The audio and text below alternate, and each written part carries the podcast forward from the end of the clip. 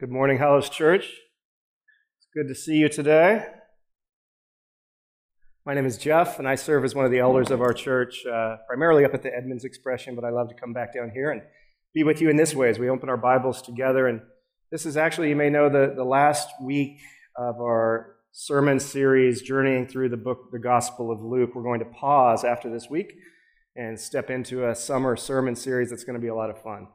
Uh, but for now, as we wrap up uh, this chapter in the book of Luke, Luke chapter 8, uh, why don't we read the passage and then we'll spend some time talking about it. Luke chapter 8, verses 26 to 39 says this. then they sailed to the region of the Gerasenes, which is opposite Galilee.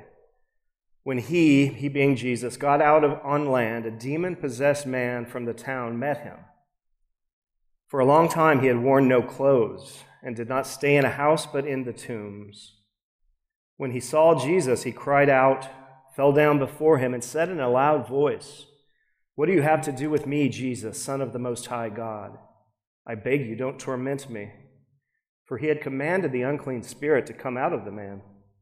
Many times it had seized him, and though he was guarded, bound by chains and shackles, he would snap the restraints and be driven by the demon into deserted places.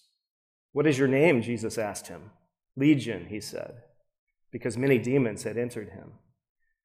And they begged him not to banish them to the abyss. A large herd of pigs was there feeding on the hillside. The demons begged him to permit them to enter the pigs, and he gave them permission. The demons came out of the man and entered the pigs, and the herd rushed down the steep bank into the lake and drowned. When the men who tended them saw what had happened, they ran off and reported it in the town and in the countryside. Then people went out to see what had happened. They came to Jesus and found the man the demons had departed from sitting at Jesus' feet, dressed and in his right mind, and they were afraid. Meanwhile, the eyewitnesses reported to them how the demon possessed man was delivered. Then all of the people of the Gerasene region asked him to leave them because they were gripped by great fear. So, getting in the boat, he returned. The man from whom the demons had departed begged him earnestly to be with him. But he sent him away and said, Go back to your home and tell all that God has done for you.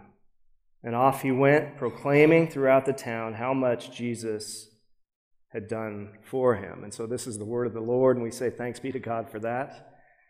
Um, it's an interesting passage. We come to a passage like this, and uh, many are not quite sure what to make of it, right? It's a pretty bizarre scene. And in fact, there are a lot of scenes just like this one throughout the New Testament where you, where you find Jesus setting people free from the, from the demons that are controlling them. Many will say, and even some Christians will say, that passages like these can't be taken too seriously. They're obviously a product of that time and, and that place where they had a more simplistic and naive understanding of the world. After all, we've come a long way in 2,000 years, right? We understand many things now that they did not understand. They didn't understand and could not explain the biology and physio- physiology of disease as we can. They didn't understand human psychology and mental illness like, like we do. They clearly did not understand and could not explain many things that we now do understand and, and can explain. But while that is certainly true, it does not follow from that, friends, that the Bible is therefore mistaken or misguided when it comes, when it comes to the reality of, of evil or when it comes to understanding the sources of the struggles that we face in this life. One of the reasons I say that is because of passages like Matthew chapter 4, verse, verses 23 to 24. Listen to what this passage says. It says, Now Jesus began to go all, all over Galilee, teaching in their synagogues, preaching the good news of the kingdom, and healing every disease and sickness among the people. Then the news about him spread throughout Syria, so they brought to him all those who were afflicted, those suffering from various diseases and intense pains, the demon possessed, the epileptics, the paralytics, and it says he healed them healed them all.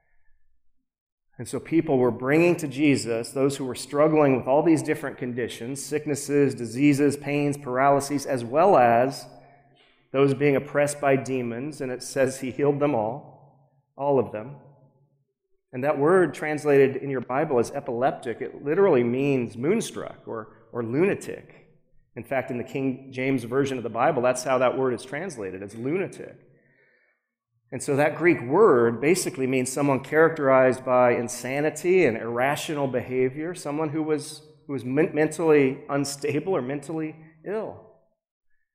Now, what passages like this tell us is that the biblical writers, they were not ignorant on these matters. They, they understood something about the difference between the, the psychological from the physiological from the spiritual, right? In fact, they differentiate here and in other places too the diseased from the demonic from the mentally ill. And so, even though the Bible was written at a time when they did not know all the things that we know now, the, the, the biblical understanding of the human heart and of the problem of evil and the presence of evil is far from simplistic and far from naive. In fact, I would submit that the opposite is true. I'd suggest that when it comes to the human experience and the human condition, the biblical worldview is one of the most complex, one of the most multidimensional, one of the most coherent and reasonable explanations that, that exists. No other worldview can account for all that we see around us and all that, all that we sense within us, like the biblical worldview does. And here's why this is very important for us right now, today in the city of Seattle. If you and I, if we don't see the reality and the complexity of what the Bible says about Satan and sin and evil, if we don't see that evil is not only out there, but it's in here too, if we don't see that it's not only individual, but it's corporate and systemic, it will deceive us and defeat us, unnecessarily so, in different areas of our lives, just as it does in dramatic fashion with the man in this passage. So, three points I want to draw out of this passage. I want to talk about the man, first of all. Then I want to talk about the master, his new master, and the miracle that goes down in this guy's life. First, let's consider this man. Jesus and the disciples, they obviously arrive at the shore of this place called Gerasene. Now, this was a Gentile, a Gentile region, and as as Jesus and the disciples step out of the boat, this man is there to greet him, right? To greet them. He was he was their welcoming party, and that sounds pretty nice. But he was not the sort of welcoming party that probably felt all that welcoming. We're told this guy was naked. We're told he was demon possessed. And to possess something means to own it, really. This man, it seems, he was being owned and mastered by spiritual powers that had worked their way into his life somehow. We're told that this man was powerful. Wow. Amber alert. Sorry. We're told that this man was powerful. He would snap any restraints that, that were placed upon him. And we're told in Mark's account of this uh, same story that this, this man could often be found crying out and, and cutting himself with stones, it says in Mark chapter 5, verse 5. And so there you go. This is, this is how Jesus and the disciples were greeted by this very troubled man. Welcome to Gerasene. Now, this, I think, would have been a tense moment. It would have been an intense moment. Who knows what this guy would have been capable of? It also says this man did not stay in a house. It doesn't say he did not have a house or that he did not have access to a house. It says he did not stay in a house, which kind of makes it sound like he, he could have stayed in a house, but he didn't. He stayed, he stayed in the tombs, it says. And these tombs, these were caves, really, caves that existed in these limestone cliffs along this shoreline in this part of the world. And they would have, they would have indeed been used for burying the dead back then, but they would have also been used as, as shelter for the most marginalized of society, for the hopeless, for the helpless, for the homeless. And so this guy, he was literally living uh, among the dead, but he was also living among the desperate and the destitute. And if this was this man's situation, it's clear he was not part of mainstream society at this point, right? He was withdrawn, he was, he was isolated, he was living really on the, on the margins of society.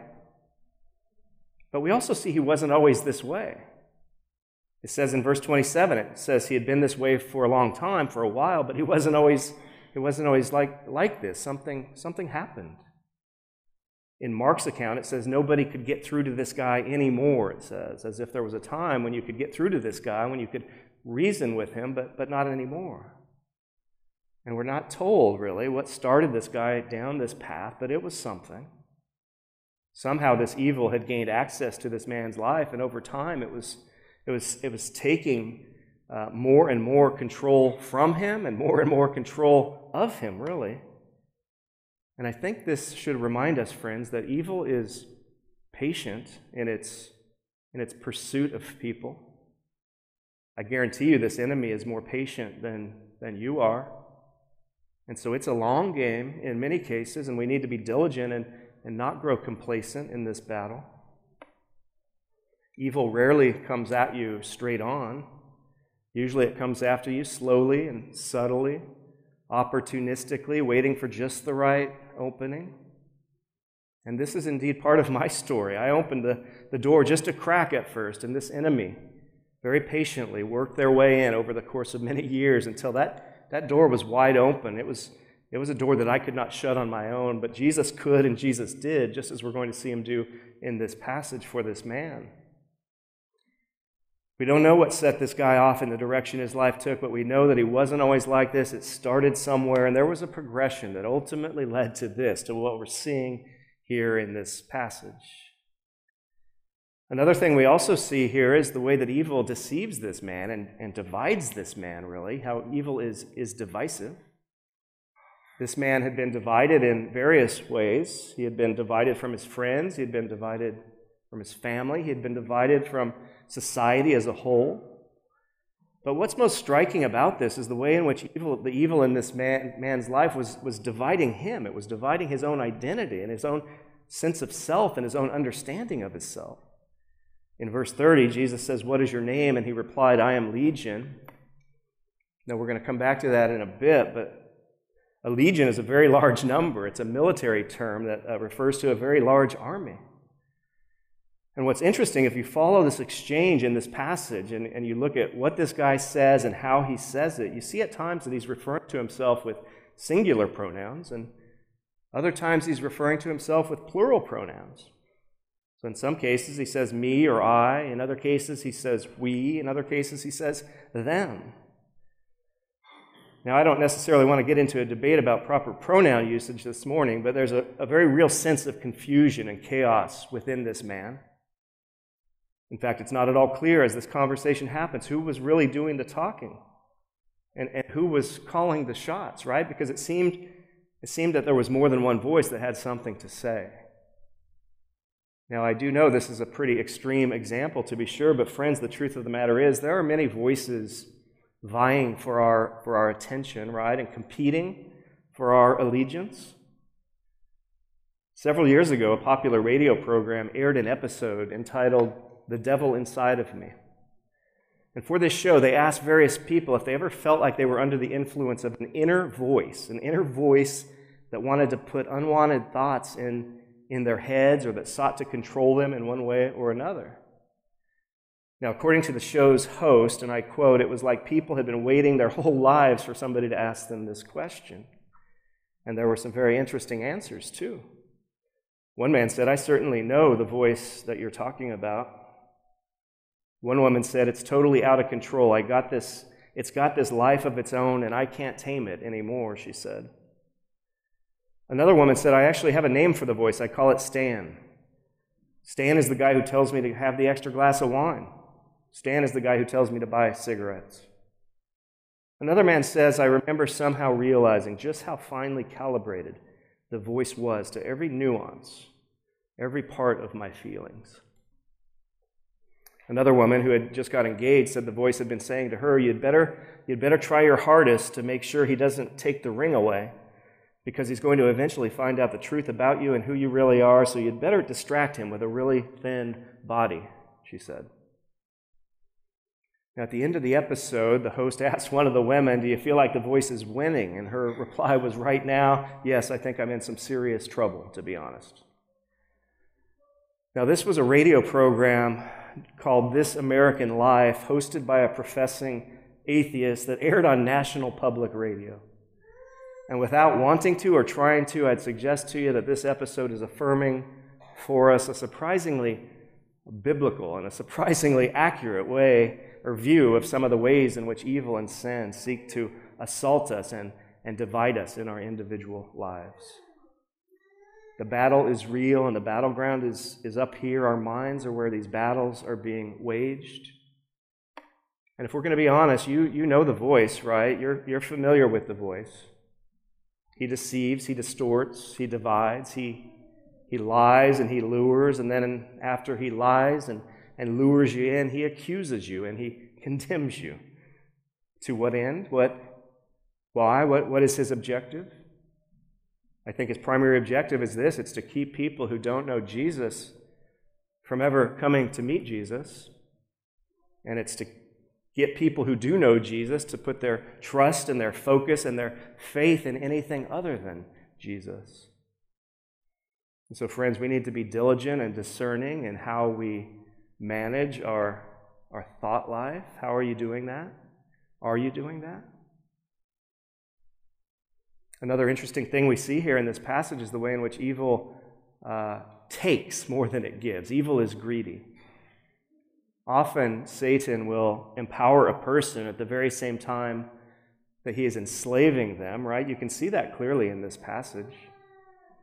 This guy, he had great power and strength, superhuman strength, in fact. He was, he was empowered by the evil that had gained access to his life, but that empowerment came at, at a high cost, right? After all, look at how he was living and where he was living and what he was doing. Evil was giving something to him, but it was also taking something from him, too. He was growing in power, but at the same time, he was losing what matters most. He was losing himself. And you can also see that the stronger he got, the more power he gained, the more he hated himself, right? And the more he, he harmed himself, right? Cutting himself and crying out, cutting himself with stones. The more the more evil gives to you, the more it takes away from you. And with this enemy, he is happy to, to give to you in areas of your life that ultimately and eternally uh, do not matter. All the while, at the very same time, taking from you in areas, areas of your life that ultimately and eternally do matter. And this enemy, he does capture and control people in a variety of ways. He certainly does, through, does so through temptation and through habitual patterns of sin that work and weave their way into our lives. But this enemy, he also captures and controls people even through the very hopes and dreams that we may have for our lives. You want that successful career, you want that relationship or that family, you want that perfect body, you want that status or reputation, you, you can have that. Just make it the most important thing to you. Put everything into it. Look to it for your, for your value and for your worth. Allow it to define you. And you can have those sorts of things. The truth is, we enter into agreements like these quite often in our lives without even realizing it. And then, as we give ourselves over to the things that we tell ourselves that we have to have most of all, we end up over time actually cooperating in our own in our own oppression. Did you ever notice that?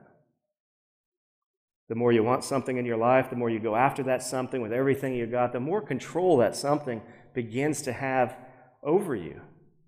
And the more you begin to lose yourself in the process. And here's the saddest part of all what you find as you live long enough in this life is that even as you achieve the very things that you, you thought would fulfill you and complete you, it's never quite enough. You can't you can't quite seem to get there. Even though you may achieve in your life exactly what you thought you wanted and needed most, you find that underneath it all, there's always an undercurrent of anxiety and fear and insecurity when you put your trust and your faith and your hope in anything other than Jesus. And if you're not careful, this enemy, he will lead you down a path that will eventually have, have you too crying out and cutting yourself emotionally speaking, wondering why you still feel the way you feel, even though you reach that goal and even though you accomplish that, that dream. Friends, be careful what you are seeking after most in your life. If you're elevating something above Jesus and seeking after something in your life more than you're seeking after Jesus, you're, you're dealing with the devil in one way or another. And he will deal with you if you're willing. He will give to you, but never as much as he takes from you. So we've talked about this man in this passage and the evil that was very much mastering him. And that, but then in verses 30 to 34, we see that everything changes for this man as he comes face to face with a, a new master, a new and a new reality. And what we're going to see happening in this scene reveals something important to us, I think, about the master's purpose and why, why Jesus came in the first place. You see, the Jewish people, they were, they were expecting a Savior to come for them at some point. God had promised through the prophets that he would be sending one. But many Jewish people, they had certain ideas, certain preconceived ideas about, about what the Savior would be coming to save them from. And so many Jewish people wanted Jesus to save them from, really, from their situation, from the Romans who had occupied their land and, and were oppressing their people. And it's just like so many people do today, too. The Jewish people back then were looking to Jesus most of all to save them from their circumstances and to help meet their, their most immediate and pressing needs. But because they were so focused on their immediate needs, they were unable to see beyond them to the, the actual deeper needs that Jesus, in reality, came to address for them and for us. Jesus would make clear, and all the other New Testament, all the New Testament writers would make clear as well, that the sort of rescue and the sort of freedom that the Jews needed most of all, and that everyone else needs too, was not from the Romans and not from any other human enemy. The Apostle John would make it about as clear as it can get when it comes to why Jesus came. In 1 John chapter 3, verse 8, John says, The reason, not a reason, but the reason, he says, that the Son of God appeared was to destroy the works of the devil. And so you see the birth and the incarnation of Jesus, they were, they were an act of war. They were an invasion into enemy held territory with the plan and the purpose to confront this enemy and to confound this enemy and to, to defeat this enemy in a way that, that nobody could see coming, especially this enemy himself. And that's exactly what we see Jesus doing in this passage and throughout his ministry, confronting and confounding this enemy, liberating human souls from this enemy, and demonstrating his authority over this enemy, right? Because we also see in this passage not only something about the purpose of Jesus in taking down this enemy, but we see something too about his power to do so. Remember, Jesus, he speaks to this man. He says, Tell me your name. And the guy says, I am, I am Legion, for we are many. And as I mentioned, a legion is a military term uh, referring to a, a, division of a Roman army, and that would be made up of several thousand men, but usually between six to 8,000 men. That's a legion. And so, of course, the implication here is that this guy was being harassed not by a demon or two, but by an army of them. And yet, when this man who's controlled and consumed by a legion of demons gets into the presence of Jesus, it says he's down on his, down on his knees. It says he fell before Jesus, and they were begging him to let them be. And so Jesus, he deals with 6,000 demons the same way he deals with one. There's virtually no difference. He deals with a legion of demons the same way he dealt with the wind and the waves last week, right? He doesn't work up a sweat. He doesn't roll up his sleeves, right? He doesn't call on a higher power. He speaks. He says, Come out. And so he doesn't call on a higher power. He doesn't need to because he is the higher power. But Practically speaking, what does this mean for us today? If we're going to be honest, at times it seems like evil has the upper hand in our world. At times it seems like evil is wreaking all sorts of havoc in this world and in our own lives. And so, so why is that? If Jesus has this power over the demonic realm and the, his purpose is to destroy the works of the devil, why are things why are things still the way they are for us? A few years back, there was a story about a chef in southern China who was preparing a rare delicacy for the menu that evening. And the particular dish he was working on had as its main ingredient a highly poisonous snake called an Indo Chinese spitting cobra. And during his preparation, the chef, chef took this live cobra and very carefully severed its head, cut its head off, and set it aside. And then he proceeded over the course of the next 20 or 30 minutes to cut and to prep the, the body of this snake for the dish. And it's around then that, that diners in the restaurant would later say they heard frantic and loud screams coming from the kitchen, and there was much commotion in the restaurant that ensued. And the reason for all that commotion was that when the chef went to dispose of that severed snakehead, that severed snakehead struck this man, clamped down on this man's hand, and killed this man nearly a half hour after that snake's head had been cut off from its body. And so sometimes it seems even a wounded and defeated enemy can still do much damage. And there's a sense in which the Bible tells us that's exactly the sort of enemy that we face as Christians. The Bible teaches that in an ultimate sense, Satan is conquered at this point. He is a defeated foe. We're told that Jesus delivered a decisive blow to Satan at the cross and through the resurrection. But that doesn't mean he's not still Uh, thrashing about, doing as much damage as possible in the meantime. And this is precisely why the New Testament writers would continually remind us and do continually remind us that the battle is ongoing and we need to be aware, we need to be alert to the schemes of this defeated but still very dangerous enemy. Another interesting thing we see in this passage is how the is, is about the priority of this master, the priority of Jesus, and how the how his priority is more internal than external. And we actually see this in this strange scene with the pigs. Jesus permits this legion of demons to go into these pigs, and when they do, the pigs go rushing off the cliff into the sea where they drown. And this was a very large herd of pigs.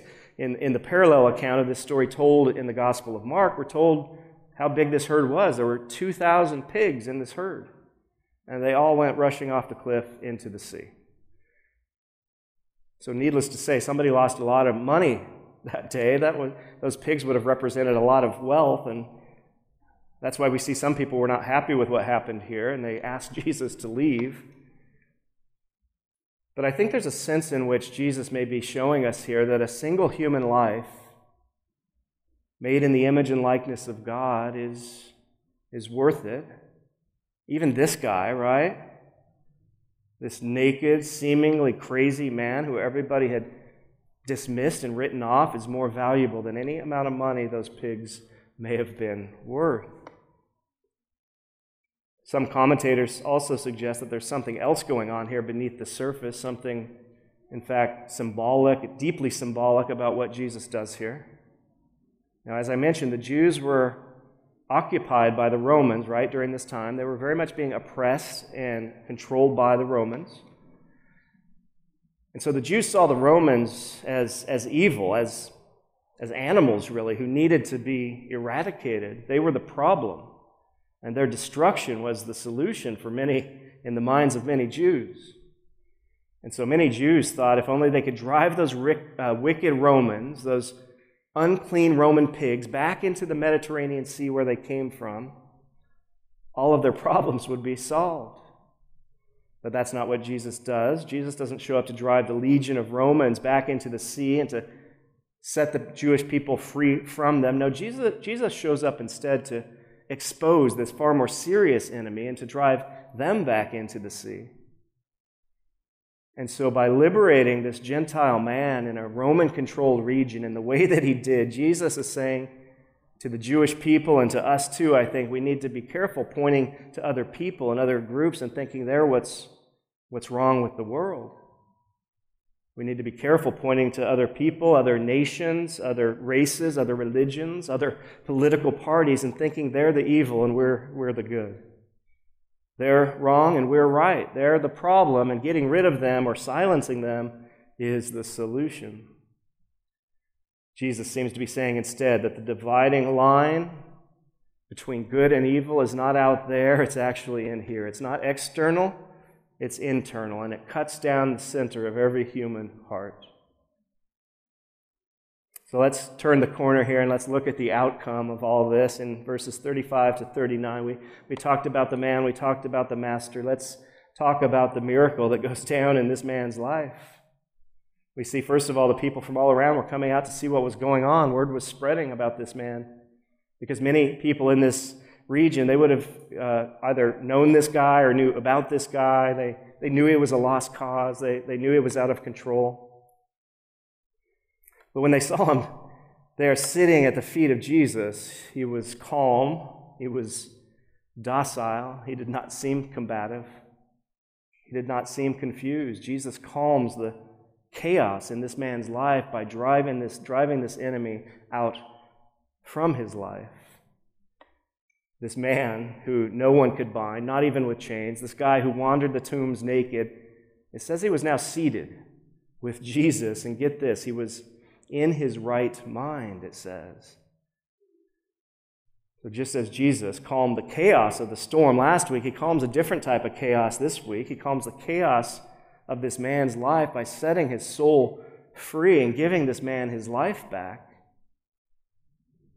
Something else we also see here is that Jesus not only calms the chaos, he also covers the exposed. We see that this guy was not only seated and calm, but he was no longer naked. He was clothed as well. This whole time, the man was naked, right? Physically speaking, but he was naked spiritually speaking too, without a doubt. He had been exposed and exploited by this enemy. See, this enemy had stripped him of his sense of self. This old master had stripped him of his sense of identity. But Jesus, he clothes him, he covers him, not only physically, but spiritually too. But, friends, this old master, he will rip you and, and strip you. This old master, he will leave you feeling naked and exposed. He will leave you feeling anxious and inadequate. But this new master, he calms you, he covers you, he clothes you with a righteousness that's not your own. And Jesus does these things when you turn to him in faith for the first time. But he does these very things too, each and every time you return to him in faith, every time after that. And this changes everything for this man, right? Because what we see after after we see Jesus calm this man and cover this man, we see Jesus commission this man. Jesus commissions those who he rescues and redeems. Look at verse 38 with me. The man from whom the demons had departed begged him earnestly to be with him. But he, he being Jesus, sent him away and said, Go back to your home and tell all that God has done for you. And off he went, proclaiming throughout the town how much Jesus had done for him. So earlier, the demons controlling this man, they were begging Jesus to let them leave, remember? And now this man, calmed and covered by Jesus, is begging Jesus to let him stay. What a wonderful and powerful picture. Jesus changes this man's life, sets this man free, and then he says, Go and talk about it. Tell, tell them what happened. Tell people what happened. Tell them about me. Tell them how you were captive and now you're free. Go and expose this enemy, expose his lies. Jesus sends this guy out as his first missionary in this place. And friends, our mission as Christians is indeed to talk about Jesus, to tell others what God has done for us in the gospel, but our mission is also to, to expose this enemy and to expose his, his lies. And this must happen. This, this needs to happen together, right? This is a corporate effort, it's a family effort in every way. After all, one of the warning signs we see with this man in the passage is how, how this enemy isolated him, right? He isolated this guy, and then he picked him off, and then he, then he took him down. Which reminds me of a, a scene that I watched once on the Animal Planet. In this particular show, there were five or six lions. They were, they were watching a, a herd of buffalo off in the distance. They were crouching down in some long grass and they were watching. They were waiting. They were very patient. And there came a moment where one, one of the buffalo wasn't paying attention. He got careless and, and strayed a little ways away from the herd. And those lions, they took quick notice. They did not hesitate. They seized the moment, and before you know it, that buffalo was on the run, separated from its group, and it did not get very far at all. One lion grabbed a hold of the buffalo's back leg on one side. Another did the same on the other side. And they just kind of dug in and held on until this buffalo slowed to a stop. And then one lion jumped on his back. Another came in from the side. It was, it was a gruesome scene to watch. It wasn't easy to watch. But you know what struck me even more What struck me most, even more than the attack itself, was that there were probably a hundred buffalo standing there watching this happen. Now, I don't know how smart buffalo are, but I'll tell you this if that herd had decided that they weren't going to let this happen, and together they ran full speed in the direction of this attack, those lions would not have had any, they would have had no choice but to abandon their efforts that day. Those lions would not have made a meal of that lone buffalo that day if the herd had stuck together and looked after its own. The one that got taken down was not even that far from the pack either. It just it strayed it had strayed just enough for the for the enemy to take notice and for the enemy to take action. And so friends, we we have to stick together on this. We need to fight this enemy together. He is patient, he is opportunistic. He is watching, he is waiting. This enemy is real. The battle is real. And the reality of this battle, the fact that we're in a battle such as this, actually helps explain a lot of things, I think. It actually helps us understand why things are the way they are, individually and systemically. Helps us understand why there do not seem to be any strictly human solutions to the many problems that plague us as individuals and the many problems that plague this world. This battle we face, I think, helps to explain why so many of us and so many people in general battle daily with things like anxiety and depression, with things like guilt and shame, with things like anger and unforgiveness. This battle we're in, I think, helps explain also why at times so many of us are controlled by various compulsions and addictions to chemicals, to, to people, to, to pleasure. I believe addiction is one of the enemy's most effective tools. This battle we're in, I think, also helps explain why at times some of us struggle so much simply trying to read our Bibles and pray regularly and grow spiritually. The Apostle Paul says we need to be aware of this enemy's tactics and how he operates. He says, Don't be outwitted by him, don't be ignorant of his designs. And the truth is, every single one of those things I just mentioned, in order for any one of those things to really take root in your life, requires fundamentally that just like Adam and Eve did, you believe one lie or another being whispered by this enemy.